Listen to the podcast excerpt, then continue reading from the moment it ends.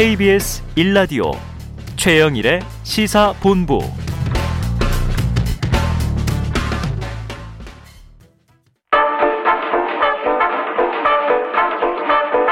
최영일의 시사본부 한입뉴스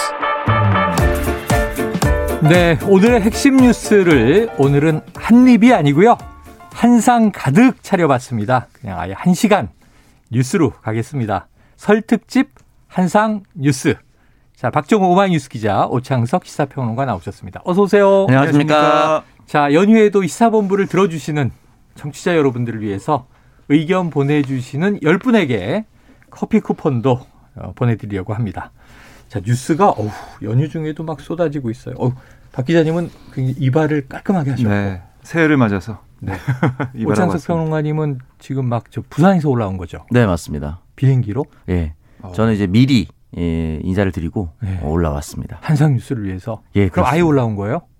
아마 그게 효율적이지 않을까. 아. 왜냐면 내일 다시 내려가기가 네. 좀 애매하지 않습니까? 세배는 못 드리는 거네. 예, 세배는 못 드렸지만 네네. 세배 대신에 용돈을 드리고 왔습니다. 아, 전도 좀 붙이고. 그건 안 했어요. 예. 음식을 하는 게 요즘 남자들이 음식하는 게 또 유행이잖아요. 예, 또 전을 또 이틀 전부터 붙일 수는 없기 때문에. 자, 이게 어, 내일이 우리 우리 설날이고요. 오늘은 까치까치 설날이래요. 자, 이 저 내일 또 이 청취자분들도 못 뵈시니까 박 기자님 청취자분들께 한번 새해 덕담을 주신다면요. 네, 청취자 여러분 반갑습니다. 박정호입니다. 올해 새해 복- 알고 계시고요. 아, 그렇죠. 2022년 이제 정말로 새해가 시작이 되는 느낌인데요. 계획하신 일 모두 다 이루시고 새해 복 많이 받으십시오. 야, 참 천편일률적이다. 예. 구태의원 하네요. 정해진 자, 오평론가님의 덕담. 예, 저도 들으면서 저렇게밖에 못하겠구나 생각을. 네. 네, 청취자 여러분, 2022년인데 올해는 그래도 연말에 음. 어, 어디 이동하거나 돌아다닐 때 마스크를 못 벗더라도 음. 조금 마음 편안하게 예, 지나다닐 수 있는 정말 올해만큼은 어, 코로나에서 이겨낼 수 있는 그런 한 해가 여러분들께 있었으면 좋겠습니다. 네. 아, 그래요. 참. 적어도 MC나 아나운서 분들은 요즘에 자, 이민년 새해, 새해 복 많이 받으십시오. 검은 호랑이, 블랙 아, 타이거의 해입니다. 예. 어흥, 요 정도는 하거든요. 그래요. 어흥 정도 붙여주거든. 아이고, 참. 그래요? 우린 안 하다 시사니까. 보니까요. 네. 아, 그래요? 인사. 우리가 뭐 예능 오락도 아니고. 바로 뉴스로 들어가 보죠. 자, 원래 예정대로면 오늘 저녁 7시 뭐 꼭 지상파를 통해서는 아니더라도 어떤 매체를 통해서든 이재명 후보와 윤석열 후보의 맞수 토론, 양자 토론을 볼 줄 알았는데 지금 이게 무산이 된 겁니까? 추진이 되는 겁니까, 박 기자님? 지금 뭐 6시간밖에 안 남았는데요. 6시간. 네, 네. 그렇죠. 사실상 무산됐다고 보시면 되겠습니다. 어.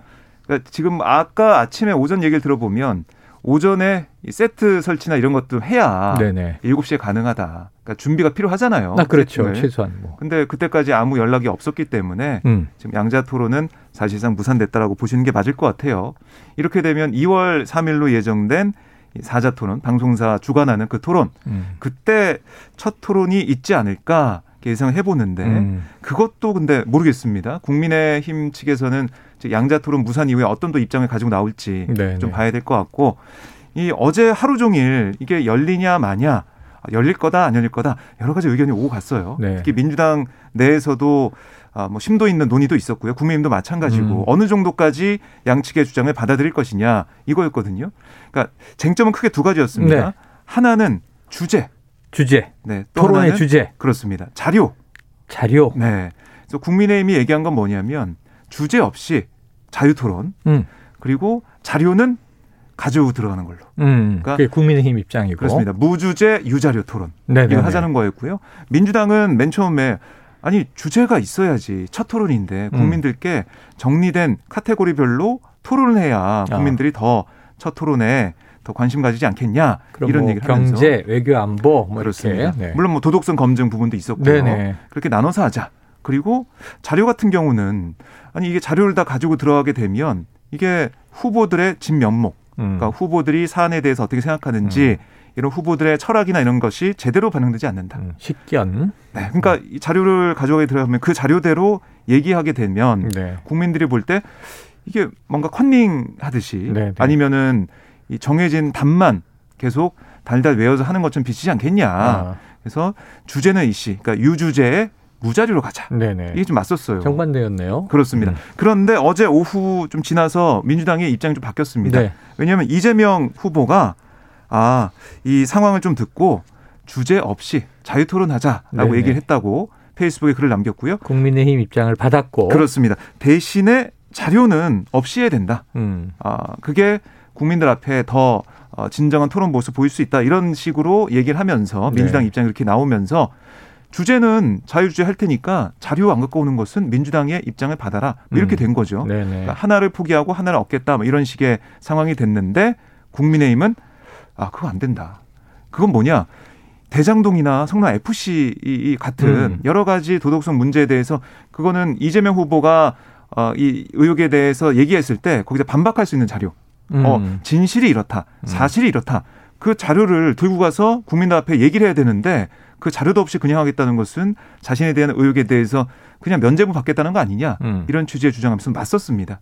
음. 결국 어제 12시까지 자정까지 에, 국민의힘에서는 민주당의 변화된 입장 기다려본다라고 네. 했는데 아무런 접촉이 없었고요. 그 상황이 지금까지 이어지고 있습니다. 야, 이게 좀 이소부화 듣는 얘기 같아요. 뭐냐면 서로 저녁 식사 초대했는데 네. 학은 호리병에 음식을 담아놔서 네. 자기는 먹고 아, 아, 여- 여우인가요? 못 먹고 네, 상대 집에 먹고. 갔더니 접시에 이제 내왔는데 학은 네. 못 집어 먹고 네.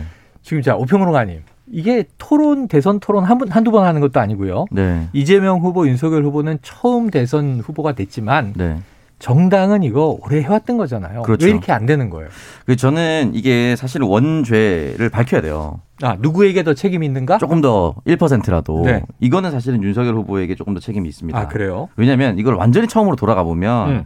법원에서 사자 토론하라고 했잖아요. 아, 법원 가처분은 그렇죠. 네. 그럼 왜 법을 따르는 검찰총장이었던 사람이 법을 안 지키려고 이자 양자 토론을 계속 하려고 합니까? 음, 사자 토론 이후에 양자 토론 따로 합시다라고 해도 되는데 음. 그 전에 하면서 이런 조건 저런 조건 다 내세우는 것 자체가 애초에 하려는 의지가 없었던 거 아닌가라는 생각이 들 정도로 그렇게 보일 수 있다. 주제를 가져와라 자료는 어떻게 돼 있다 이렇게 하는 것 자체가 좀 안 맞고 음. 시간을 거꾸로 돌리면 2017년에 물론 이제 그 당시는 분당이 되어 있었지만. 바른 정당이었죠. 예. 최종 대선 후보 토론 때 유승민 남경필 후보가 붙었습니다. 어. 음. 일 1대1로 프레젠테이션을 하는데 종이 한 장 없이 하자라고 네네네. 해서 그거 없이 두 사람이 정책 대결을 그때 펼쳤어요. 와이셔츠 팔 걷어붙이고 네. standing 토론으로 음. 네. 유튜브로 중계하던 기억이 나요. 굉장히 고품격 토론이었다라는 네네. 아, 이야기를 호평 받았죠. 그때. 네, 호평 받았거든요. 그 정당의 역사를 그 당시에 바른 정당에 있었던 지금 이준석 당 대표, 음. 장재원 의원 음. 다 봤을 겁니다. 그 전당대회 현장에 네. 있었어요. 그렇다면은 그렇게 고품격 토론을 한번 해봤으면 지금 우리나라 대통령을 뽑으면 그렇게 네. 하자고 얘기할 수 있는 거잖아요. 자료를 가져오든 안 가져오든 뭐 음. 어떤 조건을 설정을 해서 어떻게든 만들어가면 될 텐데 네네. 무자료라는 말은 내부 검토 사항으로 협의의 대상이었지 합의의 결과는 아니다. 이런 식으로 말을 이- 이상하게 꼬고 저, 꼬고 하면은 어, 어. 결국은 사실 안 하려고 했던 것이 아닌가. 그러니까 무엇을 준비하는지는 잘 모르겠으나 철저히 내 의도로 가져와서 상대가 음. 좀 불편하게 해서 상대가 조금 고민하는 시간을 가지면 저거 봐 민주당이 안 하잖아. 라는 형식으로 지금 많이 끌어왔거든요. 네. 결과적으로 오늘 시간상 어려워졌다라고 사실상 무산이다. 아, 시간상 어려워져서 사실상 무산이다. 네, 이런 표현이 나오고 있는데 이게 조금 좀 아쉽고 그렇다면 사자 토론은 정상적으로 열릴 수 있을까 그런 생각도 좀 듭니다. 그러네요. 자, 그렇다면 지금 앞으로 앞으로가 문제인데 지금 안철수 후보의 경우에는 왜 이 여야 유력 주자들이 법원의 가처분 인용을 따르지 않느냐? 지금 네. 이 철야 농성, 철회 농성 어떻게 하고 있는 겁니까? 그러니까 어제 오후부터 철야 농성, 밤을 새우는 농성이 이제 어. 들어가 있는 상황이고요. 네네. 양자 토론 철회가 될 때까지 계속 농성하겠다 이런 입장입니다. 어. 지금 사실상 무산이니까 그렇죠. 아예 이게 안 되려면은 7시가 넘어가야겠죠, 우선은. 아, 그때까지는 농성을 할 걸로 보이고요. 아, 지금 풀어도 되는데 7시까지 지금 농성 하라 그러는 거 아니에요, 박 기자님? 아니, 그게 아니고요. 무산 됐대잖아요. 시간이 아, 아직 시간이? 남아 있으니 혹시 네네네. 모르지 않습니까? 그래서 뭐 극적으로 합의해서 뭐 1시간 전에라도 합의하면 음. 국회 의원회관에서 앉아 가지고 할 수 있잖아요. 네. 뭐 이거는 이제 방송사 토론도 안 하는 상황이고. 이게 안 된다 그러더라고요. 그렇습니다. 성관 유권 해석이 또 나왔죠. 네, 뭐 국민의힘은 거기에 대해서 이제 반발을 하고 있지만 어쨌든 이렇게면 이 정당 유튜브를 통해서만 생중계가 될것 음. 같아요. 그거는 뭐 한 시간만 해도 준비할 수 있는 거 아니냐 네. 이런 얘기도 나오고 있기 때문에 우선 그때까지 철회 농성을 계속 이어가고 있는 게 안철수 후보의 입장이고요. 음. 오늘 뭐 얘기를 들어봐도 뭐라고 하고 있냐면 이건 김빼기다. 사자 토론 전에 양자 후보가 김빼기 하는 거 아니냐 이런 얘기를 하고 있어요. 하지도 않으면서 토론은 정작. 그렇죠. 네. 그리고 설 민심 밥상에 안철수 올리지 않기 위해서 바로 내일이 설 당일이니까요. 네. 그래서 그 밥상에 안철수를 빼기 위한 그런 작전이 아니냐. 어, 적대적 공생을 음. 민주당과 국민의힘이 하고 있다라고 주장을 하면서 비판을 하고 있고요. 음. 지금 뭐 양자 토론을 거둘 때까지 사실 안철수 후보가 계속 이제 정책에서 얘기도 좀 하고 있어요. 음. 필리버스터 형식으로 자신의 비전을 좀 설명하는 모습도 지금 계속 보이고 있는데 어쨌든 안철수 후보는 여기에 좀 사활을 건 모습이고요. 음. 오늘은 안 후보의 배우자 김미경 서울대 교수도 어, 참석을 오전에 잠깐 나 방문해가지고요. 농성장에. 네, 남편의 그러니까 안철수 후보의 장점을 소개하면서 지지를 호소를 했습니다. 어. 그리고 안철수 후보뿐만 아니라 정의당 심상정 후보도 네네. 어제 오후부터 인용이 됐죠. 따로. 예, 그래서 이제 어제부터 또 양자 토론 이 철회하라라고 또 철회 농성에 어제도 들어, 들어갔습니다. 심상정 후보도. 음. 심상정 후보는 국회의원회관 앞에서 그리고 안철수 후보는 국회 본관 앞에서 각각 철회 농성을 진행 중인데요. 심상정 후보도 양당의 이 양자 토론이 무산될 때까지 철회할 때까지 그 계속해서 아, 이렇게 아, 농성을 이어가겠다 이런 얘기를 하고 있습니다. 자, 적어도 오늘 저녁까지는 농성이 이어질 전망이다. 또 어떻게 되는지 여부에 따라서. 자, 우평론가님. 네. 자, 내일 설상이 딱 차려져요. 네. 밥상머리 민심에 밥상이 차려져. 네. 그럼 안철수 후보는 어떤 반찬입니까? 네, 상에 올린다면 상에서 날 빼려고 한다. 아, 네. 설날 밥상에서 내 얘기를 빼려고 한다 그러잖아요. 꼭 필요한 반찬입니까? 생각보다 안철수 후보의 상황이 네. 그렇게 욕먹을 상황은 없다. 어. 왜냐면 이제 양당의 대선 후보가 모두 비호감도가 높은 상황에서 네네. 안철수 후보로 지금 지지를 옮겨간 것이거든요. 예, 예. 그러니까 처음에는 옮겨갔을 때 윤석열 후보의 지지율 땜이다. 음. 그래서 윤석열 후보의 지지율이 빠졌을 때 그 지지율이 안철수 후보로 가서 이 안철수 댐에 갇혀 있다가 윤석열 후보가 올라오면 이 댐의 물은 다시 빠질 것이다라고 아. 얘기를 했는데 지금 추이를 보면 이 댐의 물이 쉽게 빠지진 않을 것 같습니다. 네네. 그러니까 양당의 후보가 계속 뭐가 나오고 아니면 뭐가 나오진 않았는데 그 얘기 또 하고 하니까 네네. 피로감이 많이 있는 거죠 국민들한테. 음. 그러다 보면은 결국은 우리나라 대선에서 여러 가지 상황을 봤을 때 삼자 구도로 국회의원 선거든 뭐 대통령 선거든 나눴을 때 승리한 쪽에서 네. 3등 후보에게 참 고마워하는 현상들이 있었어요. 음. 근데 그거를 3등 후보가 나와서 표를 분산시켜서 이겼다라고 볼 수도 있지만 네네. 어떻게 상황이 돼 어떤 상황이 돼도 3등 후보를 찍으려는 국민들도 있다는 겁니다. 있다. 예. 정확하게 심리를 하나하나 분석할 수는 없지만 예. 제가 생각했을 때 그런 게 좀 많았거든요. 어. 그렇기 때문에 저는 지금 안철수 후보가 뭐 그래도 예전보다는 많이 빠진 상태긴 하나 예. 지금 이 상태로 갈 것 같고 오히려 정치 얘기가 많이 사라질 수도 있습니다. 음. 밥상에서. 음, 오히려. 양, 왜냐면 양당 후보를 얘기하면은 자랑스럽게 뭔가 얘기하고 이것 때문에 찍어줘라고 얘기를 해야 되는데 만약에 딱 세 명 이상만 돼도 두 명이 의견이 어. 갈리잖아요. 그렇죠. 그러면 곧바로 의견이 갈린 사람이 음. 그 상대 후보의 흠결을 먼저 던질 겁니다. 서로. 네, 서로. 그러면은 이제 사실은 싸움 난다. 싸움이 나거나 그래서 아무 얘기도 서로 안 하거나 어. 아니면은 아유 이 사람이 저 사람이 저 사람이 이 사람이 이렇게 하다 보면 그때 딱 세 번째 인물이 네. 그러니까 안철수가 낫지 이러는 거 아니에요? 그 그게 상황적으로 나쁘지 않다는 거예요. 네. 네, 안철수 그- 후보 입장에선. 네, 그래서 안철수 후보 입장에서는 뭐 타격 받을 거 없이 설밥상에서는 뭐 네. 긍정적인 평가로 지나갈 수도 있다라 생각합니다. 하지만 지금 이 시간 우리 유튜브 채팅창을 보면요. 네. 여러 후보를 지지하는 분이 있어요. 아, 네. 음. 이재명, 윤석열, 안철수 외에도 또 있어서 아, 지금 왜 우리 후보는 밥상에 안 올려주는 하는 얘기가 또 있어요. 네. 자, 아주 복잡합니다. 근데 안철수는 어떤 반찬이냐 그랬더니 네. 댐이라고 얘기를 하셔서 댐을 어떻게 밥상에 올려요? 댐. 뭐 굴비 정도 얘기해 줘야지. 자, 우리 청취자 1487님, 양자 토론은 누가 더 청렴한지를 주제로 해야 합니다. 누군가에게 약점이 잡혀 있는 후보가 대통령이 되면 부정부패에서 벗어날 수가 없잖아요. 이런 또 아, 정말 도덕성을 음. 중시하는 의견 주셨고요. 자, 청취자 0719님은요. 요거는 요평론가님이 답을 해 주셔야 될 것 같으네요. 아니, 이재명 후보는 자료 가지고 하면 안 되는 이유가 뭔가요? 보통 자료. 음. 예전에 박근혜 후보 때 뭐 태블릿을 가지고 들어갔니 뭐 컨닝을 했니 막 의견이 분분했는데 네. 가방 하나가 이렇게 사진을 찍혔잖아요. 네네. 근데 자료 보통 다 가지고 들어가지 않나요? 뭐 종이 몇 장 가지고 들어갈 수 있잖아요. 네, 그렇죠. 응. 어, 그 부분에 자료를 가져가서 들어갈 수도 있는데 음. 만약에 자료를 가져간다고 하면 또 다른 조건이 나올까봐 아, 그 부분에 대해서 민주당이 경계하는 거죠. 왜냐하면 이게 처음 얘기를 해서 네. 처음 던진 조건이었는데 이걸 시간을 끌다 민주당이 안 받았으면 음. 이 토론을 회피한 게 맞죠.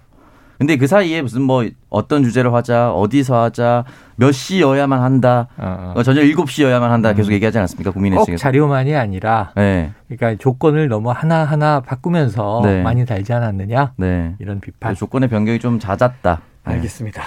자, 요거는 또 우리 시사본부하고 좀 관련이 있는 내용인데 다음 이슈가 지금 민주당은 송영길 대표가 민주당의 이 실책 때문에 발생한 재보선 세 군데 무공천한다 얘기했잖아요. 자, 그렇다면 국민의힘은 그랬는데 국민의힘은 약간 묘했어요. 음. 지금 이제 대구는 무공천, 서초는 공천 이런 입장이 나왔죠. 그렇습니다. 고속보 나왔을 때 우리가 전화했는데 네. 김재원 최고위원이 당의 명령이다. 아, 대구에서 내가 탈당하고 무소속으로 당선돼서 다시 복당하라는 것이다. 네. 나는 그렇게 이해했다. 무소속 출마하겠다는 의지를 피력해서 논란이 됐어요. 그렇습니다. 어떻게 흘러가고 있습니까? 그 며칠 동안 계속해서 논란이 좀 증폭이 됐었죠. 네. 민주당에서도 그 부분에 대해서 좀 강하게 비판을 하면서 음. 꼼수 탈당, 꼼수 출마를 한 다음에 나중에 복당을 하는 네. 그런 수순이 아니냐 이렇게 비판도 했었는데 결국 김재원 최고위원이 대구 이 보선에 불출마하겠다고 아유, 선언했습니다. 불출마 선언했어요. 네, 어제 네네. 오후에 페이스북에 글을 남겼는데요. 음. 앞으로도 정권 교체 대의에 조금이라도 보탬이 되는 일이라면 그 어떤 일이라도 마다하지 않겠다 라면서 이번 대구 중남구 국회의원 보궐선거에 출마하지 않겠다라고 밝혔는데 음.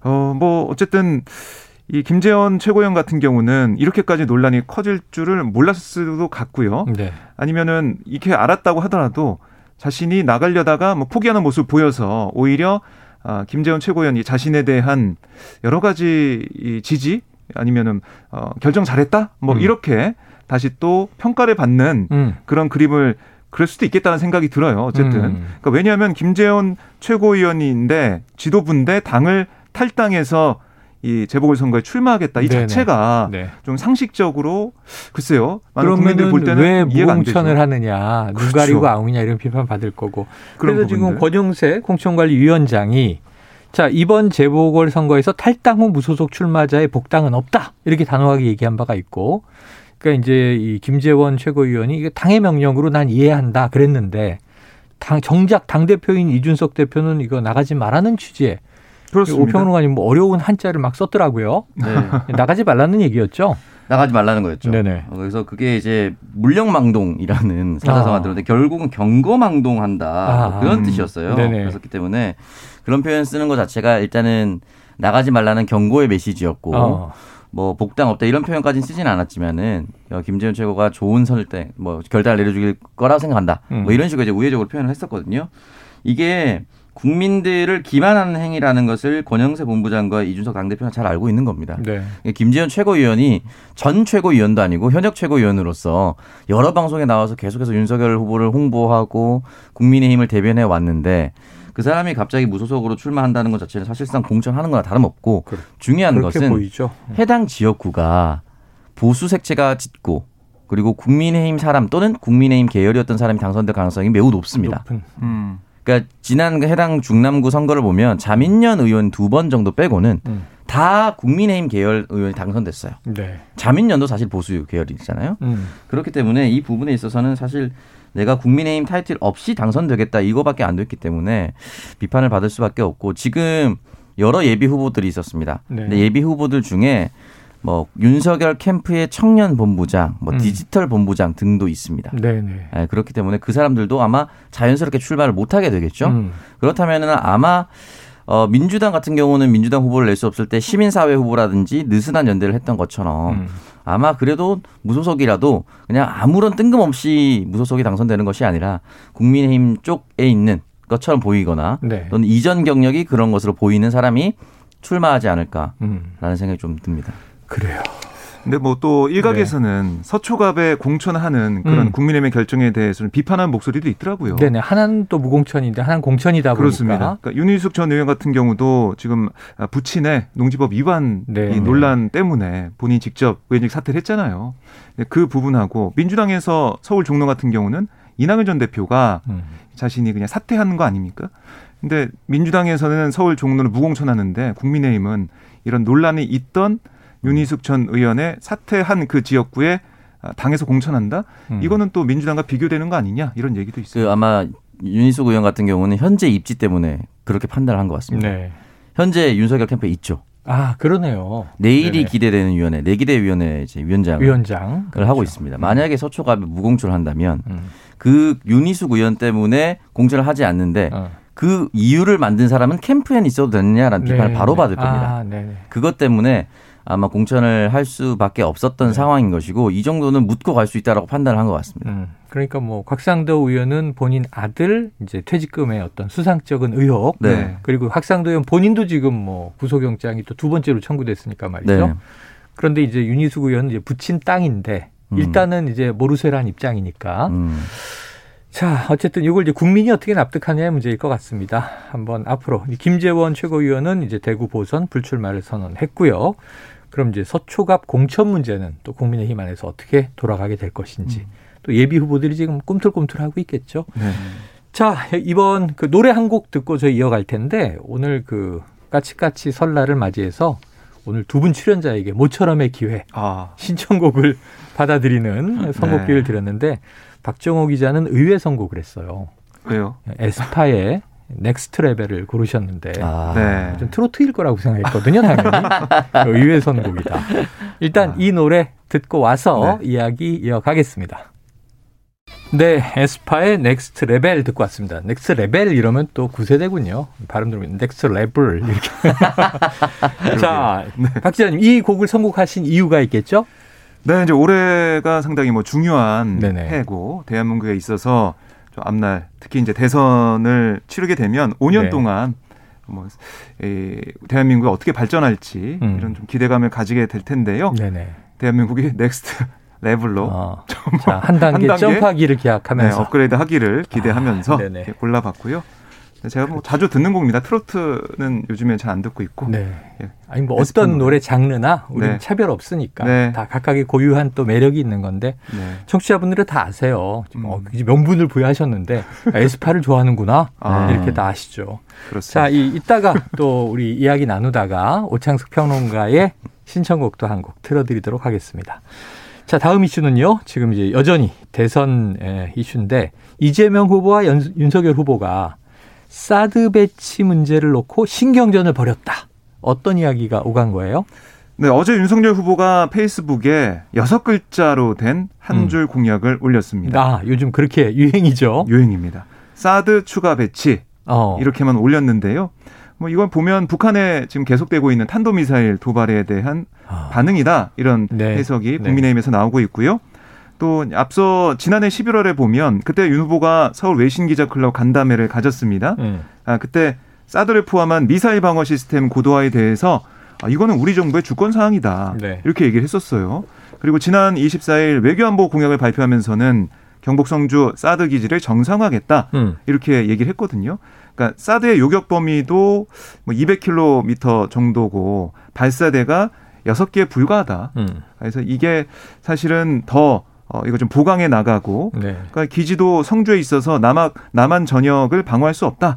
그러니까 사드의 추가 정식 배치 필요성 이런 것도 얘기를 하고 있는 게 국민의힘의 입장입니다. 네. 이런 취지를 담아서 여섯 글자로 된 사드 추가 배치라는 글을 올렸고 음. 어, 여기에 대해서 민주당 이재명 후보가 바로 이제 반박을 오늘 했습니다. 그러니까 이 사드 추가 배치 주장에 대해서 아니 이건 미군 측도 필요 없다는 사드 음. 중국의 보복을 감수하면서 추가 설치하겠다는 거 이건 무책임 무책임하다 이렇게 네네. 주장을 한 거거든요. 그러니까 이- 지난 2020년 11월로 기억이 되는데 그때 브룩스 전 주한 미군 사령관이 어, 사드를 추가 추가 배치할 필요가 없다 이런 얘기를 했다는 거예요. 음. 그걸 예로 들면서 한국에 배치된 사드 이거 패트리어트 같은 다른 미사일 방어 체계와 통합해 운영하면 된다. 아, 이런 얘기를 하고 있는 게 이재명 후보의 입장인데요. 네. 특히 전쟁이 만약에 나게 된다면 청년들이 음. 제일 피해를 입는 거 아니냐 이런 얘기. 또 군사 긴장이 높아지면 어려운 경제가 더 악화된다.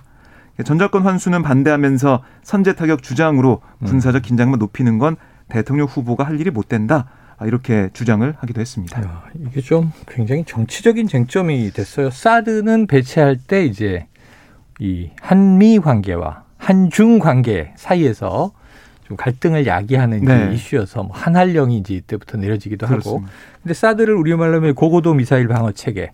이게 사실은 사드 배치할 때 논란은 음. 우리나라를 방어하는 게 아니다. 사드가 한반도에 떨어지는 미사일을 막는 게 아니라 일본 밖으로 날아가는 음. 그러니까 미국으로 날아가는 중장거리 또는 네. 뭐 일본 은 방어가 되는데 우리는 페이트리엇 체제로 요격을 하잖아요. 네.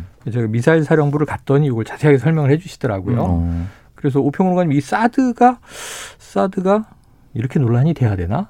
돼야 되나요? 그 사실 저는 이 과정을 사드의 필요성이라기보다는 음. 윤석열 후보 캠프 측에서 꾸준히 얘기하고 있는 이대남 전략 중에 연장선이다 여전히. 아 일종의 안보와 관련된 예, 방한 왜냐면 안보. 예전에 그런 발언을 했었죠 윤석열 후보가 중국 청년들 한국 싫어하고 아, 한국 청년들 예, 대부분 예, 예. 중국 싫어한다고 이게 반중 정서를 계속해서 조장하고 있는 거거든요. 음. 그래서 중국은 완전히 패싱해도 네. 미국이랑만 딱 붙어서 외교하면 되지 않겠느냐. 캠프 관계자들도 방송에 나와서 그렇게 얘기 굉장히 많이 했습니다. 음, 음. 근데 그게 만약에 우리나라가 중국보다 더 강대국이라면요.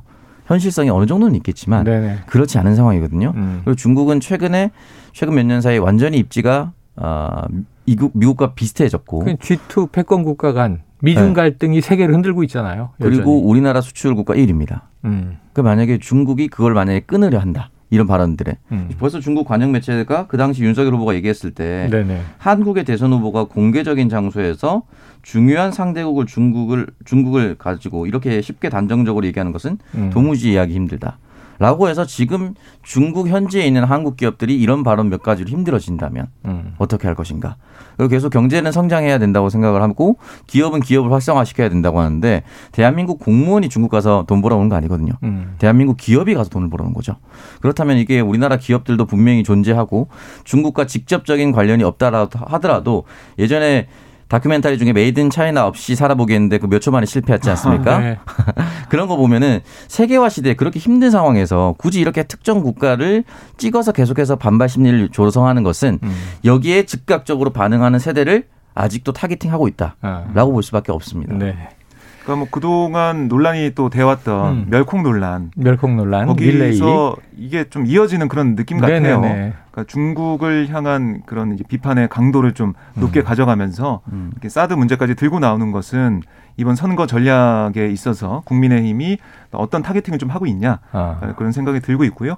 아무래도 이재명 후보도 이렇게 이제 반박을 바로 하면서 대선 토론이 열리게 된다면 언제 열릴지 모르겠지만 이 내용도 좀 주요하게 다뤄지지 않을까 생각이 듭니다. 그러게요. 안보 문제도 한번 두 후보의 토론을 좀 보고 싶다는 생각이 듭니다. 네. 왜냐하면 좀 선제 타격론도 그렇고 좀 음. 강한 강성 발언은 윤 후보 쪽에서 많이 나오고 지금 이제 북한의 이제 추가 미사일 도발이 계속되고 드디어 이제 어제는 중장거리 탄도 미사일도 쐈다는 네. 거 아닙니까? 음. 그러니까 이게 좀 엄중해지고 있는 상황인데 이재명 후보는 또 그렇게 얘기를 해요. 내가 뭐 이제 유화 정책을 편 적은 없다. 음. 북한에도 할 말은 해야 한다. 네. 음. 그리고 안보의 중요성은 강조하고 있다. 다만 전쟁을 막는 것이 지도, 지도 자의 이제 올바른 노력이다. 이런 음. 거죠. 자, 이 안보, 외교, 자, 또 교역 이런 문제들 두 후보의 토론을 통해서 확인하고 싶은데 이게 신문지상을 찾아가면서 비교해야 되니 이 박정호 기자 같은 분이 많이 좀 어렵습니다. 네. 자, 이게 공약은 계속 나오고 있어요. 이재명 후보는 사시 부활, 사법고시를 부활하겠다. 이런 공약을 공식화를 했고요. 네. 또 윤석열 후보는 음식물 쓰레기 처리에 불편을 덜겠다라는 또 생활 밀착형 공약을 낸 것 같은데 자 어떤 공약들 계속 나오고 있나요? 네, 이재명 후보가 이 사시 일부 부활, 대입 정시 확대, 공정 채용 같은 이른바 청년 3대 공정 정책 이걸 약속을 했는데요. 네.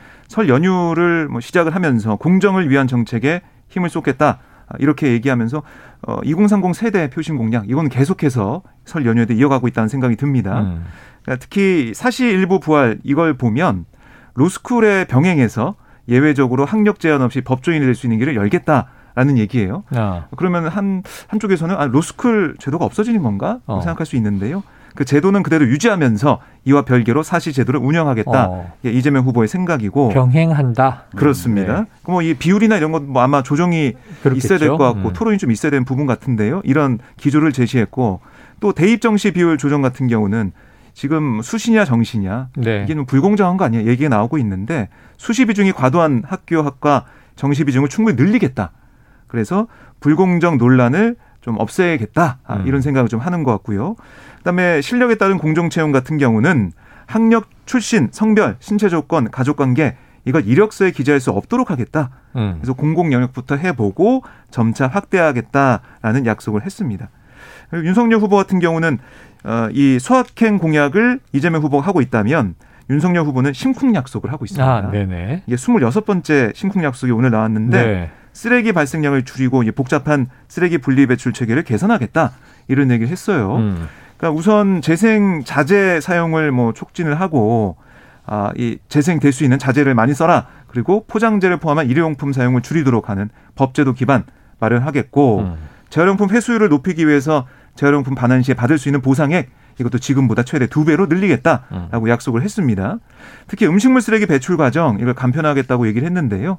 지금 뭐 음식물 쓰레기를 집안에 보관했다가 버리는 아, 이건 좀 불편하다. 음. 그래서 주택을 새로 지을 때는 싱크대에 분쇄기를 설치하는 방안 이걸 추진하겠다라고 설명을 했습니다. 어. 그래서 분쇄된 음식물 쓰레기는 건물 지하의 공동 수거함에 모아서 수거하고 생활 하수는 하수 처리장으로 보내겠다 이렇게 설명을 했습니다. 자, 생활인으로서 오창석 시민 네. 이두 후보의 공약 어떻게 평가하십니까? 어, 일단 윤석열 후보 거 하나 나와 있으니까 하나 네. 먼저 말씀드리면 이거 굉장히 주부들이 좋아하실 것 같습니다. 네네네. 그 일부 최근에 지어진 좋은 아파트에서만 아. 이런 시스템이 어, 있습니다 이미. 분쇄기가. 예. 음. 분쇄기고 또는 분쇄기가 아니더라도 흘려서 음식을 보내면 어. 자연스럽게 이제 말려서 이제 저장이 되는. 그러니까 그런 봉투. 집에 산다고 자랑하시는 거죠? 아니 저는 아닙니다. 아, 아니에요? 저는 아니지만 오창석 평론가 집은 아니고. 저는 제가 배출해야 됩니다. 네. 근데 손을 들고 이제 음식물 같은 경우는 이제 축축 갈 가능성이 높으니 음. 그냥 일반 쓰레기 배출할 때랑 좀 느낌이 다르거든요. 네네. 근데 집에서 싱크대에서 다 한 편에 처리할 수 있다면 굉장히 편리할 아, 텐데 그렇죠. 어디 아파트까지 들어갈 수 있을 것이냐가 이제 관건인 것 같아요. 음. 어, 어디까지 들어갈 수 있을 것인가. 근데 그런 걸 터놓고 생각한다면 일단 기본 적으로 주부들이나 또는 이제 이 가사 노동을 해보는 모든 사람들에게는 직격탄으로 와- 와닿을 수가 있죠. 이 부분은 음. 아 좋다. 그리고 이재명 후보 공약 말씀드리면 사시 일부 부활이 어, 처음에는 로스쿨에 입학하지 못했었던 기존의 고시 장수생들이 계속해서 주장을 했었습니다. 네네. 그런 또 단체가 있었죠? 네, 음. 우리가 시험을 계속 볼 수 있게 해달라. 네. 라고 했다가 요즘에는 어떻게 돼 있냐면은 로스쿨에서 입학했던 사람들도 주장을 하고 있는 것이 어. 로스쿨에 독특한 제도가 있죠. 어. 로스쿨 오탈자. 이게 로스쿨 석사학위 취득 후에 5년 내에 다섯 번만 변호사 시험에 응시할 수 있는 제도거든요. 어. 다섯 번의 응시 기회를 소진하거나 잃은 수험생들은 음. 시험을 못 봅니다. 이제는 자격이 없어지는 거예요. 평생 못 봅니다. 그럼 오- 로스쿨 다시 들어가야 돼. 다시 들어가도 안 돼요. 안 돼요. 아, 그냥 헌법재판소에. 나왔어요. 아, 그래서 이게 일부는 좀 더 어떻게든 털어서 열어줘야 된다. 어. 그래서 한해 천 명 이상이 나온다고 하더라고요. 네. 이제는. 이제 로스쿨이 시작된 지 오래되다 보니까 야, 이게 비밀번호 이거 잘못 찍어서 네. 뭐 5회 이상 오류면 뭐 30분 잠금 이렇게 되잖아요. 시간 그렇죠. 지나면 풀어주잖아요. 네, 그래서 영원히 안 된다. 어. 이게 오- 오탈자가 지난해 6월 기준으로 이제 1,135명이라고 합니다. 어. 그게 이제 1,000명대로 계속 나올 수도 있는 이제 상황이기 로스쿨 때문에. 출신도 이 기회를 박탈당한 사람들은 네. 차라리 사시로라도 네. 이 변호사가 되게 해주십시오. 뭐 우회하는 방법을 해달라는 네. 것인데 처음에는 로스쿨 입학하지 못했었던 기존의 장수생들과 그리고 로스쿨을 가면 돈이 많이 든다. 음. 그 학자금 때문에 참 힘들어 했었던 학생들이 반대했다가 지금은 이제 로스쿨 다니는 사람들도 이 오탈자들이 나오니까 이걸 좀 풀어달라라고 계속 어. 얘기를 하고 있는 상황이라서 어느 정도는 또 이 부분 해당 분야를 음. 준비하는 사람들한테는 좀 네. 지지를 받지 않을까 라는 생각이 듭니다. 그러니까 이게 이런 거죠. 과거에 이제 사법고시는 누구라도 또 학력 제한 없이 네. 응시를 하다 보니 뭐 고 노무현 대통령은 이제 고졸인데 네. 변호사가 됐죠. 그러니까 개천에서 용납할 수 있는 음. 등용문이다 이랬는데 로스쿨의 문제는 워낙 시간도 많이 걸리고 비싸다 보니까 음. 이거는 일부 중산층 이상 음. 부유층만 할 수 있는 거 아니냐 네. 이런 논란이었는데 병행이 박 기자님 병행이 더 현실적일까요? 저는 그게 지금 현 상황에서는 좀 음. 현실적인 방안이 아닐까 싶어요. 로스쿨 제도를 다시 또 없애서 그러니까 로스쿨 제도가 도입이 된건 어. 그동안 폐해가 있었다라는 생각을 하는 거잖아요. 사시 음. 자체 그 제도 자체에도 어, 그런 잘못된 부분이 있었기 때문에 로스쿨을 통해서 많은 사람들이 좀 아, 대학을 나온 다음에 음. 갈수 있게 네. 그래서 그런 자신의 전문 분야도 살리고 그다음에 기회를 준다는 의미도 있었어요. 그런데 그게 좀 변질되면서 아. 사실은 재력이 좀 있는 뭐 집안 배경이 좋은 그런 사람들이 로스쿨에 가고 또 그게 또 음. 아, 이 변호사 회사나 사무실이나 아니면은 검사 판사 이쪽으로 이어지는 거 아니냐. 음. 그래서 이- 이런 대물림이 되는 거 아니냐 이런 비판이 있었는데 그런 부작용을 좀 억제할 수 있는 정도의 네. 사실이 함께 아, 실시하는 것 이건 좀 가능하다 보여집니다. 뭐 일부 허용을 하는 거기 때문에 아. 예전처럼 완벽히 돌아가는 건 아니고 네네. 또 지금 이 사실을 준비하시는 분들이 이제 결과적으로는 윤석열 후보 보면서 저 아, 구수만에 합격했다는데 아, 사시 구수했다. 어, 우리는 이건 유명한 왜, 얘기고요. 우리는 왜 이렇게 기회가 작아 어. 이렇게 얘기할 수도 있는 거잖아요. 네네. 그러니까 이런 여러모로 아마 좀 바뀌어가는 부분이 아닌가. 로스쿨이 아무리 장학금을 주고 잘 되어 있다 하더라도 네. 사실은 심리적인 심리적으로 굉장히 큰 압박이 되는 건 사실이거든요. 음. 일반 대학교에 비해서 굉장히 등록금이 많기 때문에. 그럼 네. 이제 TO는 제한될 수밖에 없겠죠. 로스쿨 출신의 변호사들이 다수 있고 음. 사법고시를 통해서도 로스쿨이 아닌 분들이 이제 어 이제 법관이 될 수 있는 네. 등용문이 이제 다소 지금보다는 뚫린다면 경쟁률은 세질 것 같은데 음. 아까 저 우평론가님 말씀처럼 그럼 이제 사실을 구수해서 결국 이재명 후보, 이 윤석열 후보 다 사실 패스한 분들이잖아요. 네. 윤석열 후보는 사실에 대한 입장이 나온 게 있나요? 지금 제가 봤을 때는 아마 명확히 입장이 좀안 나온 것 같은데요. 아마 이재명 후보가 이렇게 정책을 발표했기 때문에 네네네. 윤석열 후보도 입장을 좀 내지 않을까 싶습니다. 예, 공약화 됐는지 모르겠지만 네. 초기 대선 후보 초기에 음. 보면 사실에 대해서 그렇게 이 반대 입장은 아니었거든요. 네. 음. 어쩌면 요즘에는 생활 밀착형 공약이 여야 후보가 서로 막 싸우는 것 같아도 공약이 비슷비슷한 게 많아요. 맞아요. 한번 지켜보도록 하겠습니다. 자, 이 와중에 심상정 정의당 대선 후보는요, 이재명 후보의 사법고시 부활 공약을 두고 표를 의식한 전형적인 포퓰리즘일 뿐 진정성 있는 공약이라고 할 수 없다. 이런 음. 비판을 내놨고요. 후보 간의 이제 경쟁입니다. 또 국내 시민 환경 단체들이 자, 음식물 쓰레기 분쇄기를 신축 건물마다 설치하겠다는 윤석열 후보의 공약을 두고 일제히 자, 무지하거나 부적절한 공약이다. 이렇게 비판해 놨다고 하는데 음. 그 내용도 한번 토론을 해야 따져보죠. 그게 왜, 왜. 무지하고 뭐 문제가 있는 건지. 제 생각에 이런 것 같아요. 신축 건물에 들어가는 거는 좋은 것 같은데 문제는 신축 건물의 비중이 높지 않잖아요. 음, 그렇죠. 전체적으로 오래된 건물들, 이미 우리가 살고 있는 건물들은 뭐 아무런 혜택을 보지 못하니까 뭐 관련된 제품들도 따로 팔긴 합니다만 아, 전 이게 음식물 쓰레기 분리할 때마다 계란 껍질이 일반 쓰레기더라, 음식물 쓰레기더라, 이귤 껍데기는 또 아, 어렵죠. 음식물 쓰레기 네. 어, 이게 닭뼈 다느기는 어, 이게 또 힘들어요, 진짜. 공부할 게 많습니다. 자, 국민의힘에서 어, 이번에는 이재명 후보의 배우자죠. 이 김혜경 씨를 어, 비판을 했습니다. 네. 공권력 불법 사유화, 의전 중독이다. 자, 어떤 단초들이 있었던 건가요? 이게 맨 처음에 이제 언론 보도를 통해서 논란이 좀 됐는데요. 음. 지난해 초부터 경기도청 비서실에서 근무하다 퇴직했다는 전직 비서 A 씨이 주장이 보도가 됐습니다. 네네. 그러니까 이 김혜경 씨가 공무원 사적 이용을 했다는 건데 어. A 씨가 근무 당시 총무과 소속인 배모 씨와 주고받은 이 대화 내용, 텔레그램 네네. 대화 내용이 공개가 된 거예요. 음. 그러니까 A 씨가 이제 배 씨의 지시를 받으면서 사모님 약을 사모님이 김혜경 씨죠. 음. 이 약을 대리 처방 수령했다거나 음. 식당에서 음식을 찾아서 자택에 가져가면서 음. 그 과정을 배 씨에게 일일이 보고했다. 이렇게 폭로를 한 겁니다. 어. 보도가 되고 그래서 이 일과의 90% 이상이 이 김혜경 씨 관련 자질구레한 심부름이었다. 어. 하는 주장을 편 거고요. 네. 물론 이 김 씨가 A 씨에게 직접 심부름을 지시하거나 또 배 씨를 통해 심부름을 지시했다고 명확히 볼 만한 부분은 없다라는 게 현재까지 드러난 건데 음. 어쨌든 A 씨가 보기에는 이 배 씨가 김 씨의 지시를 받아서 이렇게 얘기를 했고 그게 바로 이른바 갑질 아니냐 음. 아, 이런 얘기를 하면서 국민의힘도 이 부분을 지적을 하고 네. 비판하고 있는데요. 그러니까 배모 씨가 이재명 후보 성남시장 시절엔 성남시 공무원으로 있었고 지금은 공무원을 그만두고 이재명 후보 선거 캠프에 합류해서 일하고 있다라는 음. 게 국민의힘의 지적이에요. 네. 그러니까 공무원과 공적 재원을 배우자를 위한 사적 용도로 전략시킨 것, 이건 공권력을 사유한 거다 라는 얘기를 하고 있고, 음. 하지만 민주당 선대위는 이런 의혹에 대해서 허위 사실이다라는 입장이거든요.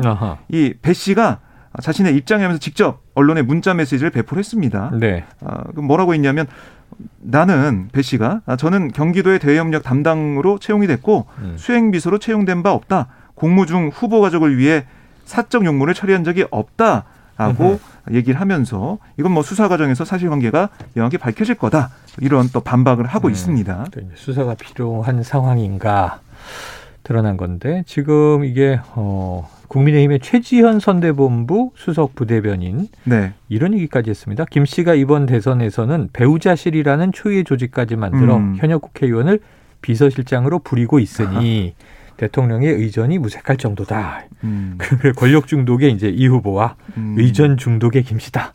이렇게 이제 여당 후보들을 맹비판했어요. 음. 자, 이런 논란 사안에 대해서 허평로아님 어떻게 보십니까? 일단은 뭐 만약에 권력을 사유했다면 비판을 받아야 되는 부분인데 음. 수사를 통해서 밝혀질 거라고 생각이 들고요. 배우자실이라는 표현이 어떤지는 잘 모르겠지만 대통령의 어, 배우자기 때문에 현역 국회의원 등이 붙어서 음, 외부로 나가는 메시지를 관리하는 건 맞아요. 네네. 그걸 해야죠. 김건희 씨도 그렇게 해야 하는 걸 바로 맞다고 저는 생각합니다. 해야 한다. 네. 김종인 전 총괄선대위원장 있을 때는 네. 그렇게 하겠다. 네. 그랬는데 안 됐고. 그러니까 이게 본인의 의지와는 무관하게 언론에서 이렇게 짜집게 하고 저렇게 짜집게 했을 때 말실수 논란이라든지 이런 것들이 생길 수 있기 때문에 특히나 정치인이었다면 음. 본인 스스로가 조심할 수가 있지만 정치인의 배우자 같은 경우는 메시지가 잘못 나갈 가능성이 높거든요. 네네. 그렇기 때문에 이 부분을 국회의원을 대동한 권력 사유라고 보기 좀 어렵고 아. 그 앞에 있었던 그 비서를 어떻게 어, 개인적인 일을 시켰느냐 이 부분 좀 지켜봐야죠. 그거는 좀 확인을 해야 되겠죠. 네. 음. 그런데 이 와중에 이제 이재명 후보의 배우자 김혜경 씨가 직접 인터뷰를 통해서 네. 자 대통령 옆에서 영향을 미칠 사람이기 때문에 대통령이 된다면 음. 이뭐 김혜경 씨든 김건희 씨든 이제 영부인이 되는 거잖아요. 그렇죠. 무한 검증해야 한다 이런 입장을 밝혔네요. 네, 그러니까 어제 인터뷰에서 김혜경 씨가 받은 질문이 이런 거였어요. 공인이 됐는데 각종 검증은 어느 정도까지 감내해야 한다고 보느냐 음. 아, 이런 질문에 대통령이라는 그런 직분에 대해서는 옆에서 영향력을 미칠 수 있는 사람에 대해서 무한 검증해야 된다. 그것이 옳은 일이다. 또그 음. 부분에 있어선 후보나 주변 사람들이 받아들여야 한다. 이렇게 얘기했고 또 이제 무한 검증 대상에 부인과 가족도 포함되냐 이런 음. 질문에는 그렇다라고 김희경 씨가 답을 어. 했습니다. 네. 그리고 이 지금 뭐 논란이 계속 이어지고 있는 게 바로 윤석열 후보 배우자 김건희 씨 녹취록 관련 부분인데요. 네. 거기에 대한 그러니까 배우자 둘러싼 검증과 논란 어떻게 보냐 이런 질문에는 물론 그 배우자의 저도 돌아오는 것이다. 아, 자신까지 포함된다. 그렇습니다. 그러니까 대통령이란 그런 큰 권한에 영향을 미칠 수 있는 사람이라면 무한 검증해야 한다. 재차 강조를 했는데요. 네. 특히 이제 영향력을 미칠 수 있는 사람의 배우자도 확실히 예, 집어 넣으면서 음. 배우자 검증도 피하면 안 된다. 이런 취지의 얘기를 한 겁니다. 네. 아, 그리고 이 이재명 후보의 이른바 욕설 파일에 대해서도 질문이 있었거든요. 음. 여기에 대해 김 씨는 뭐라고 했냐면 괴롭지만 이미 벌어진 거다. 아, 이 후보가 책임질 부분은 책임지고 국민이 야당치면 야단 맞고 사과해야 한다. 왜곡되지만 않는다면 그런 판단이나 검증은 받아들여야 한다. 이렇게 말을 했습니다. 그래요. 알겠습니다. 자, 어, 이재명 후보 배우자 김혜경 씨는 이제 시사 프로그램 인터뷰에 이제 나서고 있습니다. 네. 앞으로 또 이 김혜경 씨와 김건희 씨에 음. 대한 또 이제 비교도 세간에 이제 회자가 계속 되겠죠. 어떻게 흘러가는지 보죠. 요게 좀 이번 연휴 중에 중요한 이슈가 아닌가 싶은데 다음 이슈로 넘어가 봅니다. 이게 윤석열 후보를 지칭하는 것 같고요. 윤. 자, 형 카드면 죽는다.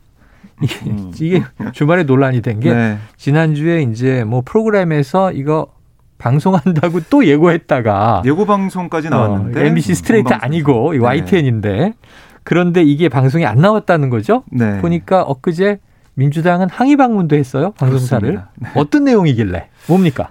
그러니까 이게 예고 방송이 나오면서 그러니까 이 김만배 녹취록 그러니까 김 씨가 정영학 회계사에게 음. 했던 말 이게 녹취록이 계속 보도가 되고 있어요 언론에 녹취가 있는 건 사실이고 그렇습니다. 요 말이 네 보도가 됐고 그래서 이걸 이 YTN에서 보도한다고 예고 방송까지 했는데 본 방송이 안 나와서 이게 어떻게 된 거냐 네네. 민주당은 뭔가 외압에 작용한 거 아니냐라는 아. 주장을 하면서 항의 방문까지 했고 음. 그런데 아, 유튜브 채널 열린공간 TV가 어, 이 내용을 보도를 했습니다. 녹취를 오픈했 공개했어요. 그렇습니다. 네. 어떤 내용이 있었냐면 윤석열이는 형이 가지고 있는 카드면 죽어. 어. 그러니까 김만배 씨가 이 형은 김만배 본인을 얘기하는 거고 그렇습니다. 정영학 회계사에게 하는 말이고 그렇습니다. 이 윤석열이란 이름이 석자가 등장하는 거예요. 네, 뭐이 어떤 뭐 형이나 아니면은 다른 이 수식어가 있는 게 아니고 주어가 있는 게 아니고 음. 윤석열 세 음. 글자가 들어갔기 때문에 음. 여기에 대한 논란이 더 커지고 있는 상황이고요. 네. 어 그런 그 이렇게 또 이어서 얘기했습니다. 그런데 형은 그 개통에 안 나서려고 그래. 어. 이렇게 언급을 했다는 겁니다.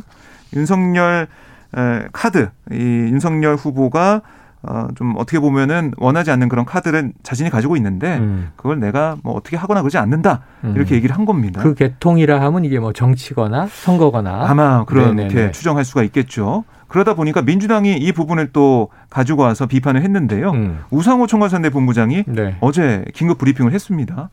그러니까 이게 김 씨가 가진 어떤 정보가 공개되면 음. 윤 후보가 정치적으로 죽을 정도의 큰 뭔가가 있다는 것을 암시하는 게 아니냐. 음. 이렇게 민주당은 해석을 했고요.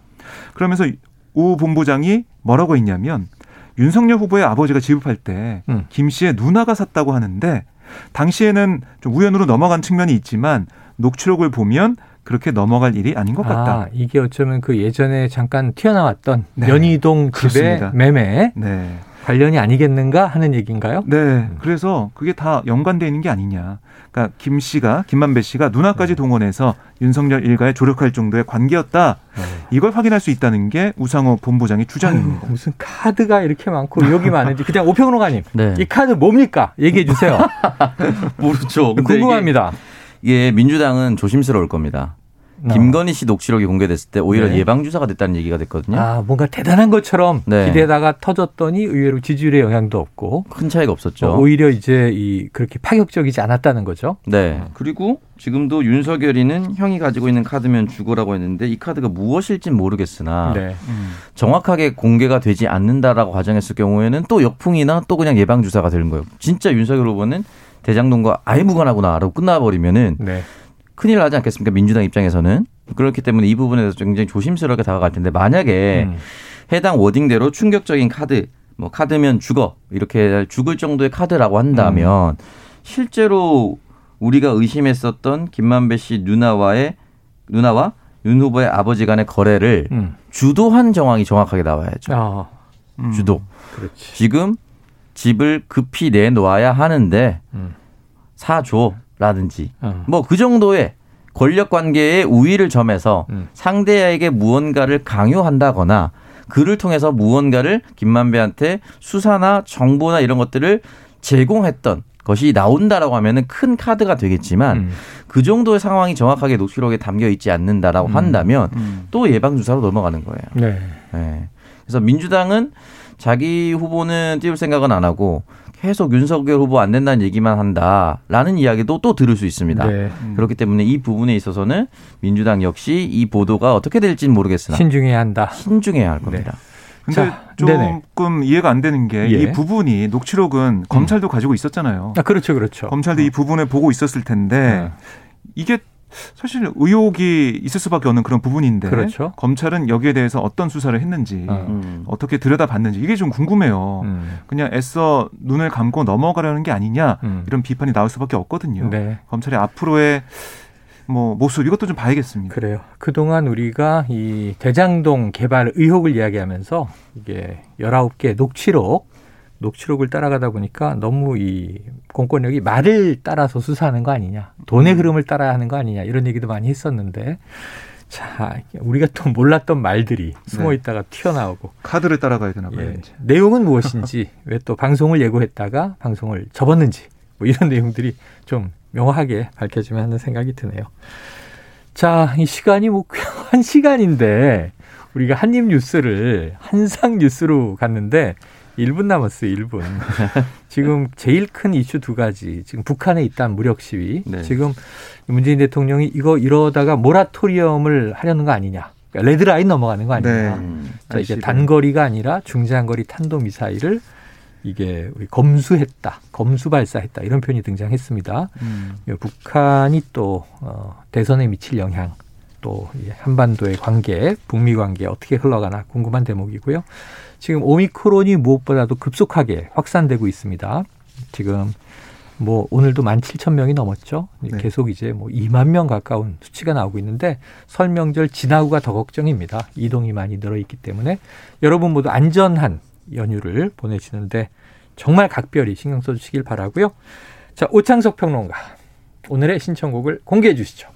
네, 오늘의 신청곡은 러브홀릭스의 Butterfly입니다. 하지만 원래는 빈지노 노래였는데 방송 불가 노래를 골라오셨어요. 일부러 그런 것 같아요. 일부러. 지상파예요, 지상파. 죄송합니다. 이게 왜 이러시는 거예요? 즐겨 듣던 노래라 이게 네. 다 나갈 수 있는 노래인 줄 그게 알았습니다. 막욕 나오고 그런 거예요? 욕은 안 아, 나오고 그래요? 조금 뭐 음. 과격한 표현이 있었나요? 왜냐면은 아. 그 노래 옆에 보면은 18세 금지란 표시가 없어요. 아, 아, 어, 없는데 뭐 다른 이유였던 것 같습니다. 네네네. 네. 오평로가 신청해서 그런 건가? 국가대표의 OST 곡 이기도 했었죠. 네, Butterfly. 아, 그 동계올림픽이 떠오르네요. 네, 그리고 우리나라 국가대표 대통령을 뽑는 거기 때문에. 음. 아. 대통령도 국가의 대표고, 국민의 네. 대표고, 네. 또 다가오는 베이징 동계올림픽에 선수들의 선전도 기원하고 네. 아주 멋진 곡입니다. 자, 오창석 평론가 선곡한 song 러브홀릭스의 Butterfly 들려드리면서 마무리할 건데요. 오늘 커피 쿠폰 당첨자 1487 0719 7713 2668 3840 7101 3382 1997 8784 7133 이거 난수표 얘기하는 것 같아요. 자, 이 휴대폰 번호 뒷자리 이분들에게 커피 쿠폰 보내드리겠습니다. 자, 한상 뉴스 여기서 마무리하겠습니다. 박정호 기자 그리고 오창석 평론가 수고하셨습니다. 고맙습니다. 네, 최영일의 시사본부 저희는 내일 설날도요. 우리 우리 설날에도요. 12시 20분에 돌아옵니다. 내일 뵙겠습니다. 청취해 주신 여러분 고맙습니다.